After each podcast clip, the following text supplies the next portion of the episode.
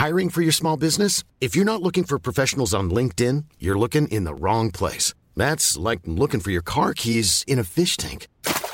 LinkedIn helps you hire professionals you can't find anywhere else, even those who aren't actively searching for a new job but might be open to the perfect role. In a given month, over 70% of LinkedIn users don't even visit other leading job sites. So start looking in the right place. With LinkedIn, you can hire professionals like a professional. Post your free job on linkedin.com slash people today. Millions of people have lost weight with personalized plans from Noom. Like Evan, who can't stand salads and still lost 50 pounds. Salads generally for most people are the easy button, right? For me, that wasn't an option. I never really was a salad guy. That's just not who I am. But Noom worked for me. Get your personalized plan today at Noom.com. Real Noom user compensated to provide their story. In four weeks, the typical Noom user can expect to lose one to two pounds per week. Individual results may vary. I am the common man. I am the fool, the despised. I am the brute and the slave. I am the tool in the eyes from the cradle to the grave. From the cradle to the grave.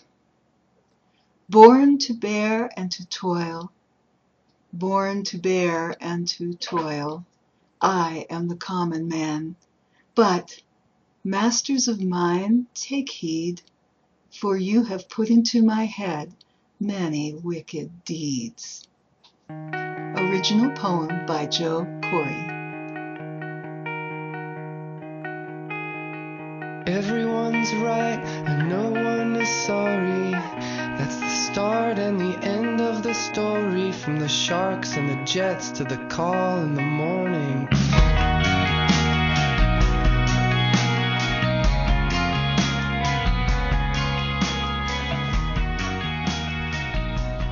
Hello, everyone, and welcome to Wittenberg to Westphalia, the Wars of the Reformation. My name is Benjamin Jacobs, and this is Episode 6 The Class System. Last time we looked at Scandinavia in 1300, but today we're going to take a pause from our walking tour to begin looking at the forces that defined daily life for the people in the Middle Ages. Before we do, however, we have some housekeeping. Firstly, I should thank Dr. Susan Taylor for doing the introduction. She's my mom and I should probably thank her for some other things, but uh, we'll stop at the introduction for now.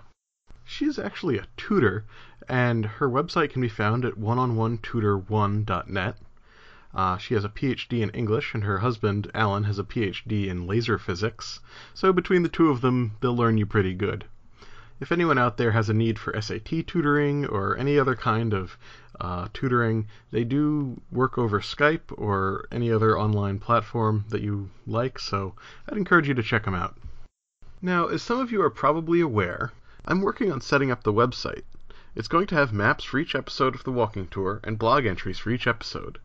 There will be links to social media, a bibliography, ways to contact me, and eventually a donation button, but more on that when it happens. For now, please check it out at Wittenberg to Westphalia podcast.weebly.com and tell me what you think, and if anything is missing. More broadly, any feedback you can provide on the website or the podcast, or anything really, will be most appreciated. I've joked around about this in previous episodes, but really, I'd love to know how I'm doing and if there are ways I can improve. Blogs and podcasts and any of this kind of iterative thing take a lot of discipline and effort to keep up, especially at a high level, and it can be tough to just send things out into the void with no response. So please, let me know what you think. A few people have asked when I'm going to be getting on iTunes or another podcasting platform. The answer is soon. I was originally thinking of doing it after five episodes, then later on ten, uh, in order to make myself look better in iTunes whenever I get on there. But I'm thinking that now, whenever my website is up to a point where I'm happy, I'll start the process. So probably sometime within the next few episodes. Keep an eye on the website or the Facebook page for more information on that. Speaking of the Facebook page, I have now changed the Facebook page. If you've already liked it, it probably won't be that big a deal. But if you haven't liked it yet, possibly because you haven't been able to find it, it now actually is a Facebook page for Wittenberg to Westphalia before it was 30 Years War Podcast, which reflected the fact that I had set up the Facebook page back when this was all just a Kickstarter idea and I didn't have a title yet. So, Wittenberg to Westphalia on Facebook. So, today we will be discussing the class system in the European Middle Ages. Social class has been a key feature of society since the dawn of civilization, and every society has had a different way of constructing and framing the system. The Romans had their patricians and plebeians, India has the jati or caste system, and the European Middle Ages had their own class system. These systems had a direct impact on the daily life of their members because they were deeply ingrained into the cultural values of their societies and often codified into law. For us in the developed West, in the modern day, class has become something we often talk about only academically, and some people deny it is even worthy of discussion at this point. The two main intellectual threads of mid 20th century political thought, democracy and communism, both to some extent made a claim to have eliminated class as a factor in their societies. In retrospect, most will agree that communism only created a new class system, but the picture in the democratic West is still the subject of intense debate. Academics and many in the public sphere talk about a three tier class system, with a lower, middle, and upper class. Some in the modern political environment insist that class is no longer a valid topic for discussion. Many in our daily lives would claim not to be directly affected by class, as the markers for class in the past have been eliminated by the implosion of the relative price of basic necessities like clothes and food, and the homogenization of culture due to mass media. In other words, the old markers for differing class, such as having someone be starving or having bad clothes, are no longer so obvious. And yet all of us have a hard time understanding classes that existed in the Middle Ages, because at a fundamental level it was codified and conceptualized in a radically different way from the way that we do think of class. So before we talk about medieval class, we need to talk about how we think of class, so I can point out how medieval class structure was different. The ultimate culprit in our inability to conceptualize medieval class was Karl Marx. The model of class system he articulated in Das Kapital with a few simple classes sitting on a vertically stratified pyramid, has been so convincing and has been repeated so many times that it has completely reshaped the way we view class. This vision of class holds that classes differ based on their ability to control the means of production. So you had the old aristocracy, in the bad old days of feudalism, which held land, while the bourgeoisie held capital, in terms of money or machinery and the proletariat held the labor needed to make things happen with the other two. Marx held that the bourgeoisie had destroyed the political and economic power of the aristocracy, but still needed the proletariat in order to operate its machinery. According to Marx, the final class struggle would be between the workers and the bosses, or the proletariat and the bourgeoisie. This view has some pretty attractive features, but ultimately is a pretty flawed way to view society, history, and, heck, the economy. Marxism has always portrayed capitalism as something from a Charles Dickens novel, and while sweatshops and industrial child labor still exist on a far larger scale than we ought to be comfortable with, it is not the defining feature of daily life for the vast majority of the participants in the modern economy, even poor ones and even in the developing world. A much more complex view of class was provided by Max Weber, one of the founding lights of modern sociology. Weber was the first to describe the social hierarchy as consisting of an upper, middle, and lower class, as opposed to the aristocracy, bourgeoisie, and proletariat. Within his system, the upper class are the most wealthy and control the means of production, giving them access to political power. The middle class have less money and may be office workers, managers, or small business owners. The lower class are the poorest and may be blue collar laborers. This is generally speaking how most of us conceptualize the class system, but Weber's conception was far more complex than just this picture. This concept, as most of us understand it, would seem to imply a certain amount of occupational determinism, where what you do for a living determines your class. This wasn't Weber's intention. For Weber, the pyramid was more like a map, and the real class structure was based on a coordinate system consisting of earnings, social status, and political power that were used to determine where an individual fell on the pyramid. So, in other words, the President of the United States doesn't get an especially large salary. It's way more than I earn, but one doesn't become president to get rich. There's other better ways to get rich. One becomes president in order to have the status of being president, and for the power to impose your will on others. That's why the president is in the upper class, because of the extreme amounts of status and power that he gets. A plumber, on the other hand, makes a pretty good salary these days, and if he's an active participant in his union, he might have a lot of political power. But by that same token, he won't have an awful lot of status, given that he spends most of his time elbow deep in broken toilets. No offense to the plumbers out there. Obviously, Weber was heavily influenced by Marx, and worked to give a more rigorous intellectual structure to the class system that Marx had briefly discussed in his works. This is not to say that all discussion of stratified class is a communist exercise. Far from it. Weber gave us a very powerful tool for understanding our modern society.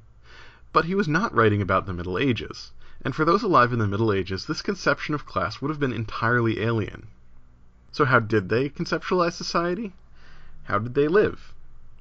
If you ask the average man on the street, or woman in the office, or history textbook, they will tell you about feudalism.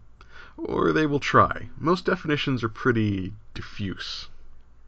Marx helpfully included his definition, involving the aristocracy, the bourgeoisie, and the proletariat, but I will probably not be surprising anyone if I tell them that none of those terms were really in use during the Middle Ages, and that Marx's image of medieval social structure would be as alien to the 13th century peasant as the Weberian one. I might surprise a few more of you if I told you that the very term feudalism is not a medieval term. The word was coined first at the end of the early modern period as a pejorative term for anything that was felt to be old and arcane. This usage reached a high point during the French Revolution, when anything feudal was being busily destroyed without anyone really defining what the term meant. As the world became engulfed by war and intellectual ferment, the term became widespread, but as the nineteenth century came and feudalism was generally agreed to no longer be a going concern, it suddenly became important to define it. This was a time when all intellectual movements were attempting to become more scientific, and the study of history was no exception. As the German empiricist school began a more systematic study of history, it was suddenly important to find a way to define this term that was in such popular usage, since not doing so would make some of the more dramatic events of the previous hundred years almost inexplicable. What were the citizens of Paris revolting against? Not sure. Hard to say. So definitions were made, and as different schools of history developed over the course of the 19th and 20th centuries, definitions proliferated. According to Norman F. Cantor's History of Civilization in the Middle Ages, the current form of this debate runs essentially three ways. The empiricist school defines feudalism only in terms of politics and law, while the French Annales school defines it more broadly in terms of politics, culture, and economics. The third viewpoint, espoused most prominently by the American post-structuralists, would be that they should have just jettisoned the word entirely, that it's entirely made up and not really useful. Personally, I do find feudalism to be a useful term, if only to help modern people with our Weberian mindset understand what was going on. So I am going to provide a definition. But I'm going to warn you now, you might want to get out a pen because this is going to be a little bit technical. For me, feudalism is any political or legal system based on the possession of land in return for military service. So far, so simple. You will note that this definition is broad enough to work with many systems throughout history, from samurai era Japan to significant portions of the developing world today. For our purposes, this term needs to be narrowed a bit, so when I'm talking about the political, economic, and cultural institutions that developed in Europe between the rise of Emperor Diocletian of Rome and the death of Louis XIV of France, I will refer to it as European feudalism. This definition allows me to discuss things that went along with the political and legal system as it developed in Europe, which would have huge impacts for our story. Things like the way the economy functioned, the way society and culture functioned, the way religion functioned. So, European feudalism is not just a political or legal system, but an entire set of cultural institutions that are heavily located in time. Politically, European feudalism was defined by lordship and manorialism. Lordship was a complex series of loyalty bonds between nobles whereby a superior noble would give land to an inferior noble in return for military service. How this functioned on a daily basis will be examined in a later episode on the nobility. Manorialism was a similarly complex arrangement, whereby a landowner maintained peace and gave the peasants access to economic and political capital in return for goods and services. The peasants, also called serfs, were legally and culturally tied to the manner in which they lived, and weren't allowed to leave. Again, how this functioned on the daily will be the subject of a future episode on the peasantry.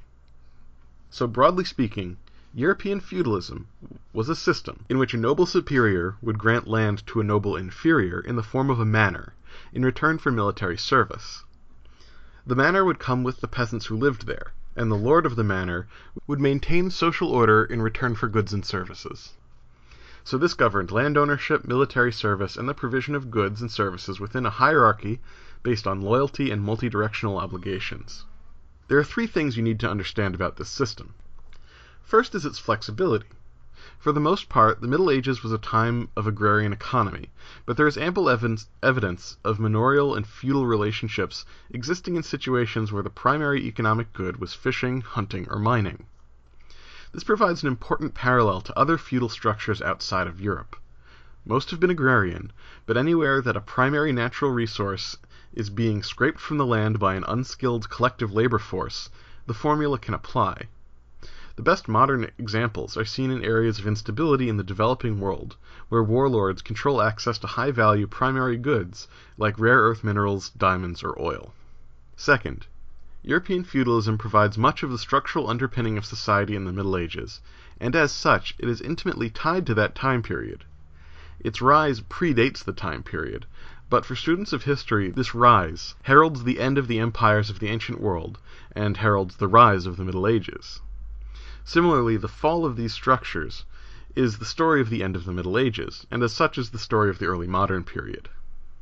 Thirdly, and returning to our earlier theme, feudalism is a construction of the modern era. Its definitions were ultimately influenced by post-Marxist worldviews, and as such would not have been the way people at the time would have seen their condition. The structures of lordship and manorialism did exist and would have been familiar, but they were conceptualized under a completely different framework, the tripartite class system, about which more in a second. For the people in the Middle Ages, feudalism as I have outlined it would have definitely been alien and probably would have been offensive. So, let's talk about the tripartite class system, the thing that people in the Middle Ages would have been familiar with. The tripartite class system was based entirely on non hierarchical social status and a kind of rock, paper, scissors type equilibrium, where the nobility kept peace and security, the clergy provided a moral conscience for society, and the peasantry produced goods and services needed by all. In other words, there were those who fought, those who prayed, and those who worked. Theoretically, no group was actually superior as a group. Everyone knew that they had a place and felt that they contributed to society, and in return society would take care of them as best it could. This may seem absurdly naive to a modern observer, and in fact it was much more theoretical than practical, but it had a deep impact on both the self image of those living in medieval society and on the laws that structured its functioning.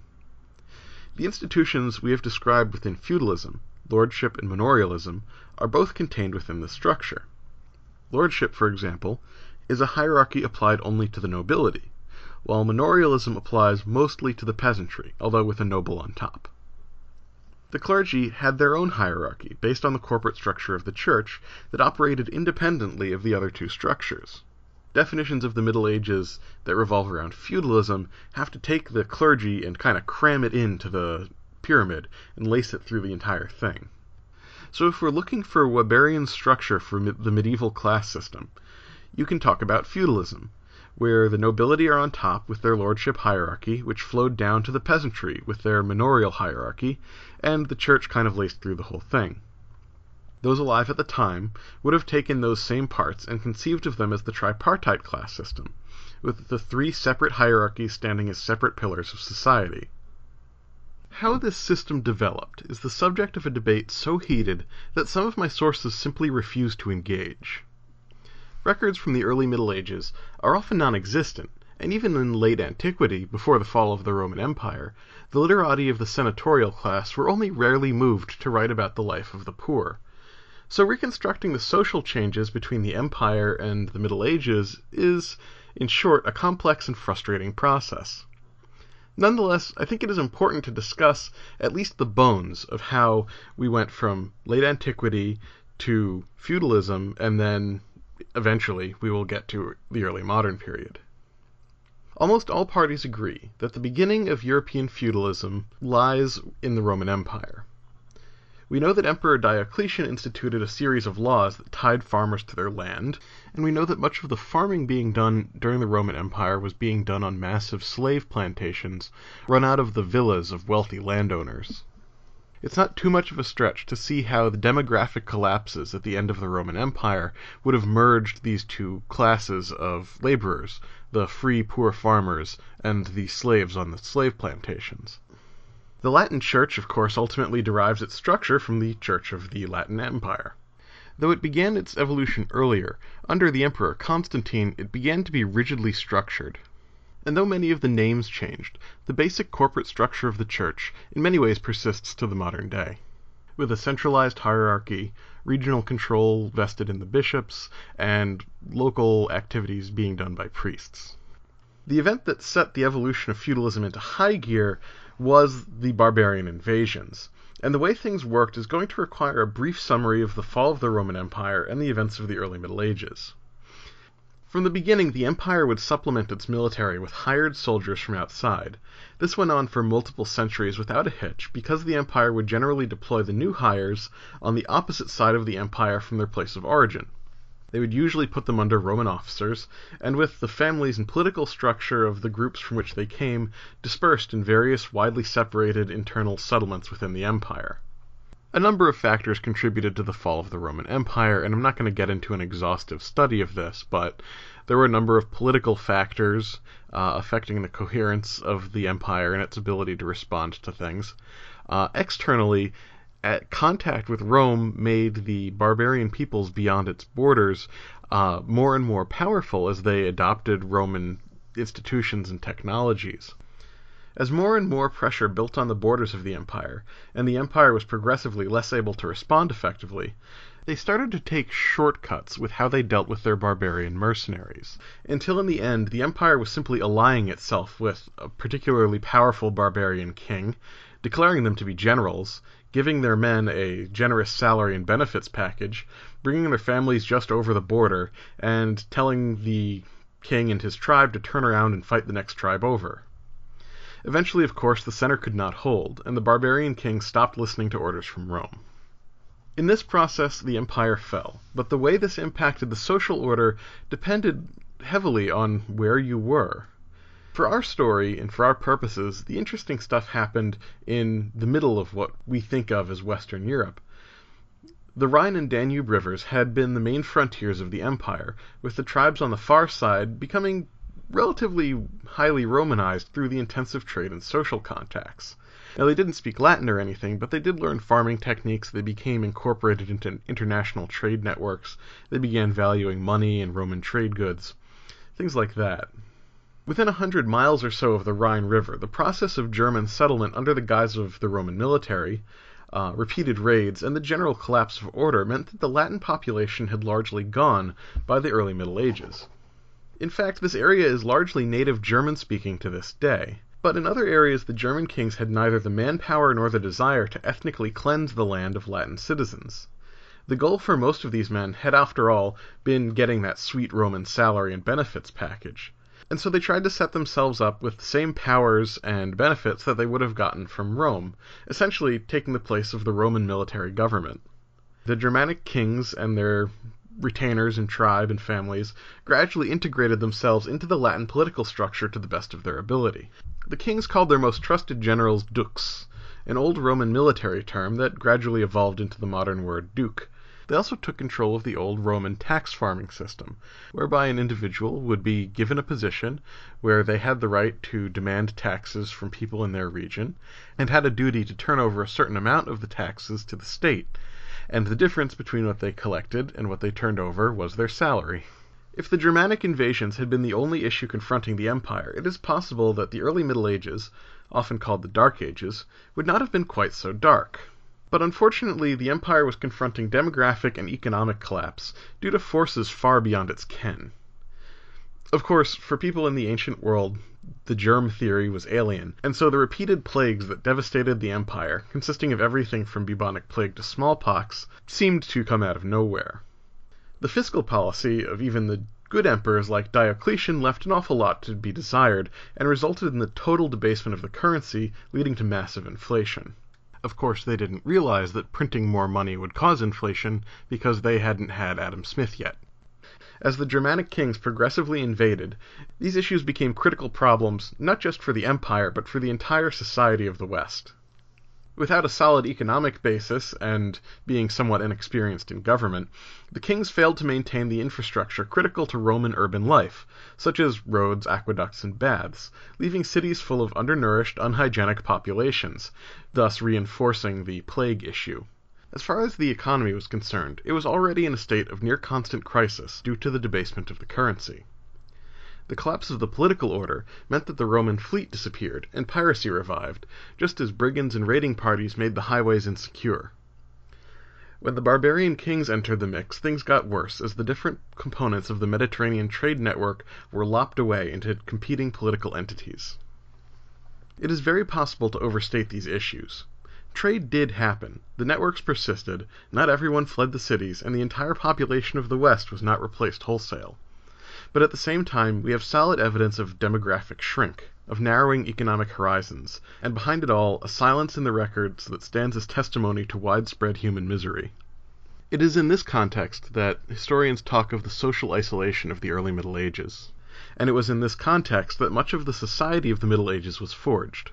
With Rome in ruins and the trade networks in disrepair, life became very local and very intimate.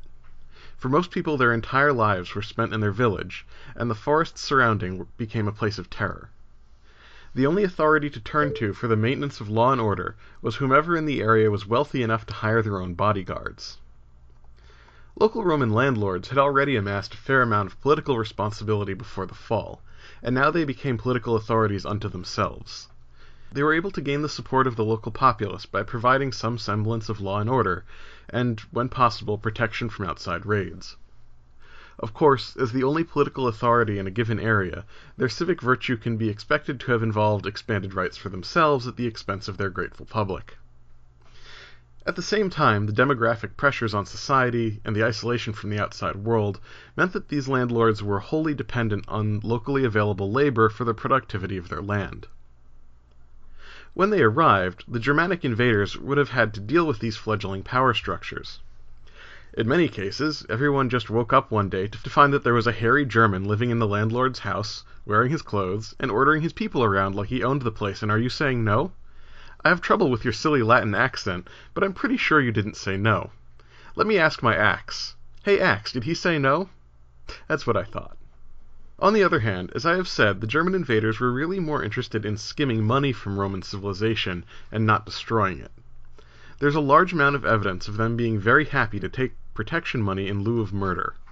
Protection money is way easier to get if you keep the elites alive to raise it via taxation, and if everyone is living in the same area, raising taxes together and paying the army year after year, gradually they start to mingle, marriage alliances are formed, and soon the line between Latin elites and Germanic invaders starts to blur. During this time, the church would have been staffed by the scions of the Latin elite. During times when the secular authorities often fled the barbarian menace, the church often saw itself as the natural leader of the flock. Bishops are often seen in records attempting to persuade the invaders to spare the lives of their congregants. In the wake of the Germanic takeover, members of the Church continued their role as mediator between the Latin flock and the new militant secular authorities, while simultaneously trying to persuade them of the value of Christianity and Roman civilization. As this social form was gradually evolving, the major political event of the Middle Ages occurred a group of Germans known as the Franks expanded from their home region around the mouths of the Rhine, both south along the east bank of the Rhine and into Germany, and west along the Channel coast of Greater France, and then down into France proper, thus forming a rough crescent, with the curve of the crescent touching on the Channel coast and the two points facing south. This process started while the Roman Empire was still a going concern, under the guise of the Franks serving as mercenaries and allies, so that by the time of the Empire's fall they were poised to become one of the more powerful tribes. This was given a boost when King Clovis converted to Christianity, allowing a more intensive integration with the local landowners.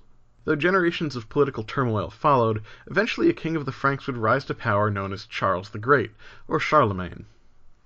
We have discussed the empire of Charles in passing, which is a disservice; indeed an entire podcast series could be dedicated to the impact of Charles' empire. In a way, any podcast on European history is an aspect of Charles' legacy, as no single individual did as much to create the European consciousness. Of course, Charles did not set out to do this, he just wanted an empire. But the strengths and weaknesses of the thing he made would last down to the modern era. In brief, Charles' empire embraced all the core areas of Europe Greater France, with parts of Spain and the Pyrenees, all of northern Italy and Switzerland, and Germany up to an arc of land starting at the eastern base of Jutland, which we discussed last time, and arcing down into modern Croatia. Much of this area had been nominally conquered already when Charlemagne assumed the throne, and so Charles inherited a large amount of social infrastructure. Certainly the core areas of central and northern France, the Low Countries, and northeastern Germany spent quite a long time under Frankish rule, which would have given plenty of time for a somewhat coherent social structure to form. The region of Saxony, which was conquered by Charlemagne, was essentially ethnically cleansed by him, and resettled by him and his successors. All the areas taken by Charles were converted to Christianity and placed under the rule of his generals, who were given the ability to raise supplies and taxes from their holdings in return for providing men at military need. In other words, if feudalism has a single starting point, and I'm not saying it does, but if it did, it would be here, in the Frankish kingdom. The embryonic manorialism that had probably already arisen in Latin territories had proven a lucrative and stable way to control land at a local level and extract wealth in an era of anemic trade and heavy military need.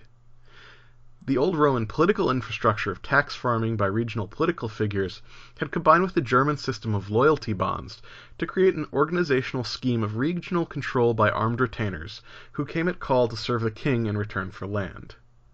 The Church became a vital part of the empire's apparatus. As the only source of educated, competent men, churchmen became key advisers to the king and served vital administrative roles.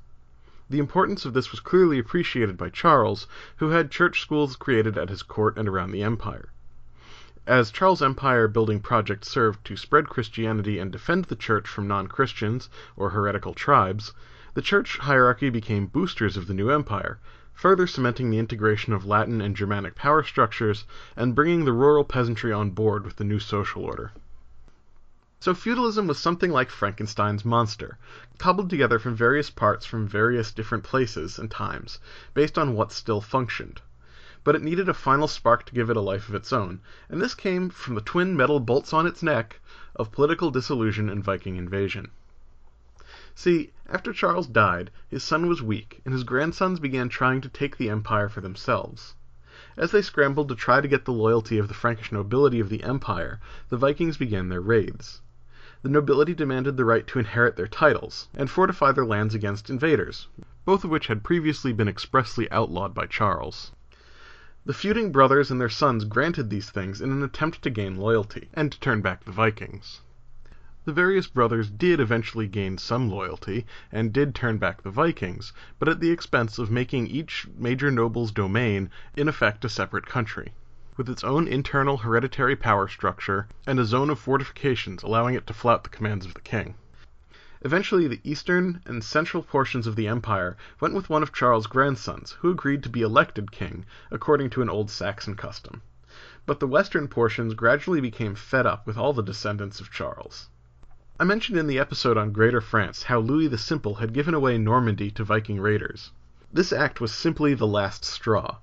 The western Frankish nobility cast around for someone, anyone, to replace this dimwit, and found Hugh Capet, the Duke of Paris, waiting on top of a big pile of money and surrounded by a competent military that had recently sent a Viking raiding party heading for their boats. And so Hugh Capet would become the first member of the French monarchy, although at this point it was still called Western Francia. By this point the majority of what we would call feudalism was in place, and the rest of the Middle Ages would be spent dealing with its consequences. On both sides of the Rhine the monarchs would struggle to impose central authority on a nobility that was often able to resist these advances both militarily and politically. Christianity, in the form of the Church, represented the only cultural establishment, and worked to establish a new Christian version of Roman civilization in this new context. The rural poor found their station merged with that of the Roman slaves, but lived largely self sufficient lives under the protection of the local manor. What is amazing is that such a complex monster of a social order was found to really suit the circumstances of this new world, to the point that it began expanding at the expense of other systems. In Spain, as we have seen, there were initial setbacks, but Christian feudalism gradually expanded at the expense of the Islamic states over the course of the Middle Ages.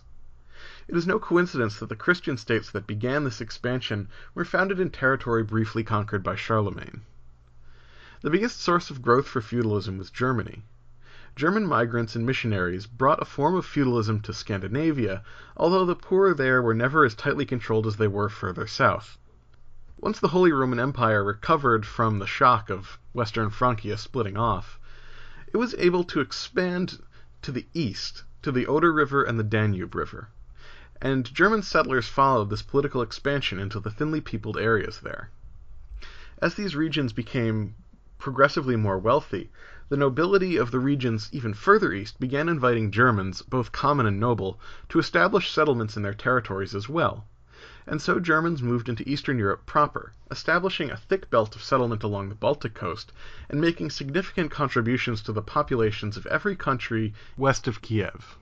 In the wake of this settlement came feudalism, as Germans poor and noble alike expected it to be so. And so it was that this European feudal social order with its strong lines of descent from the Roman Empire and its moral justifications relying on Latin Christianity, came to dominate areas that lay far beyond the old Rhine frontier. If all this sounds like a very broad stroke outline with a troubling lack of detailed evidence, it is. I'm going to be filling in the spaces in future episodes, but just for now, let's review what we've covered.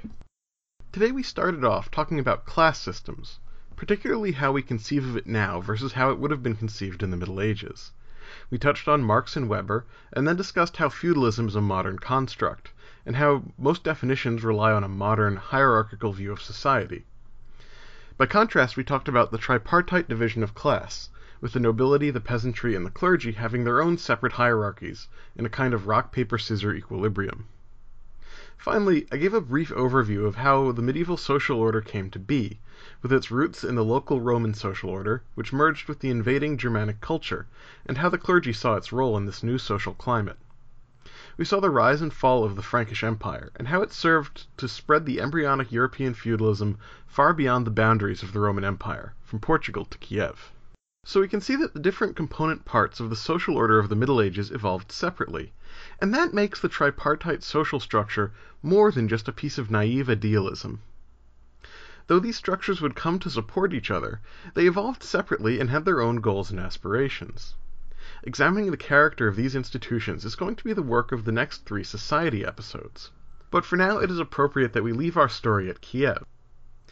As we will begin next time in Kiev, as a group of Slavicized Vikings take control of their portion of the Viking trade network and establish a political entity known as Kievan Rus.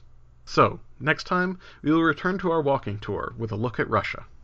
Let's say three weeks on that, because I do want to work on the website quite a bit in the next couple of weeks, and because I haven't started writing that episode yet. So, thanks for listening. Uh, thanks to Notasurf, and thanks to Susan Taylor. Check out her website, and see you next time.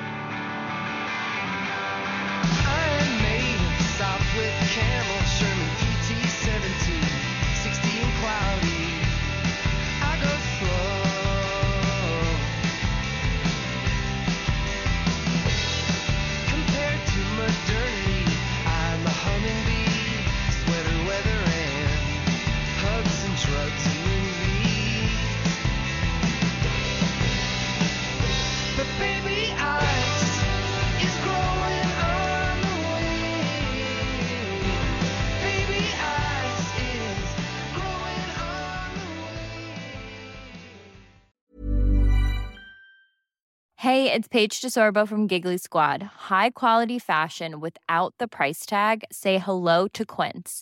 I'm snagging high-end essentials like cozy cashmere sweaters, sleek leather jackets, fine jewelry, and so much more. With Quince being 50 to 80% less than similar brands.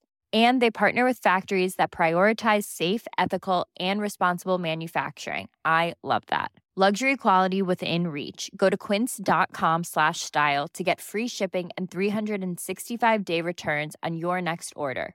Quince.com slash style.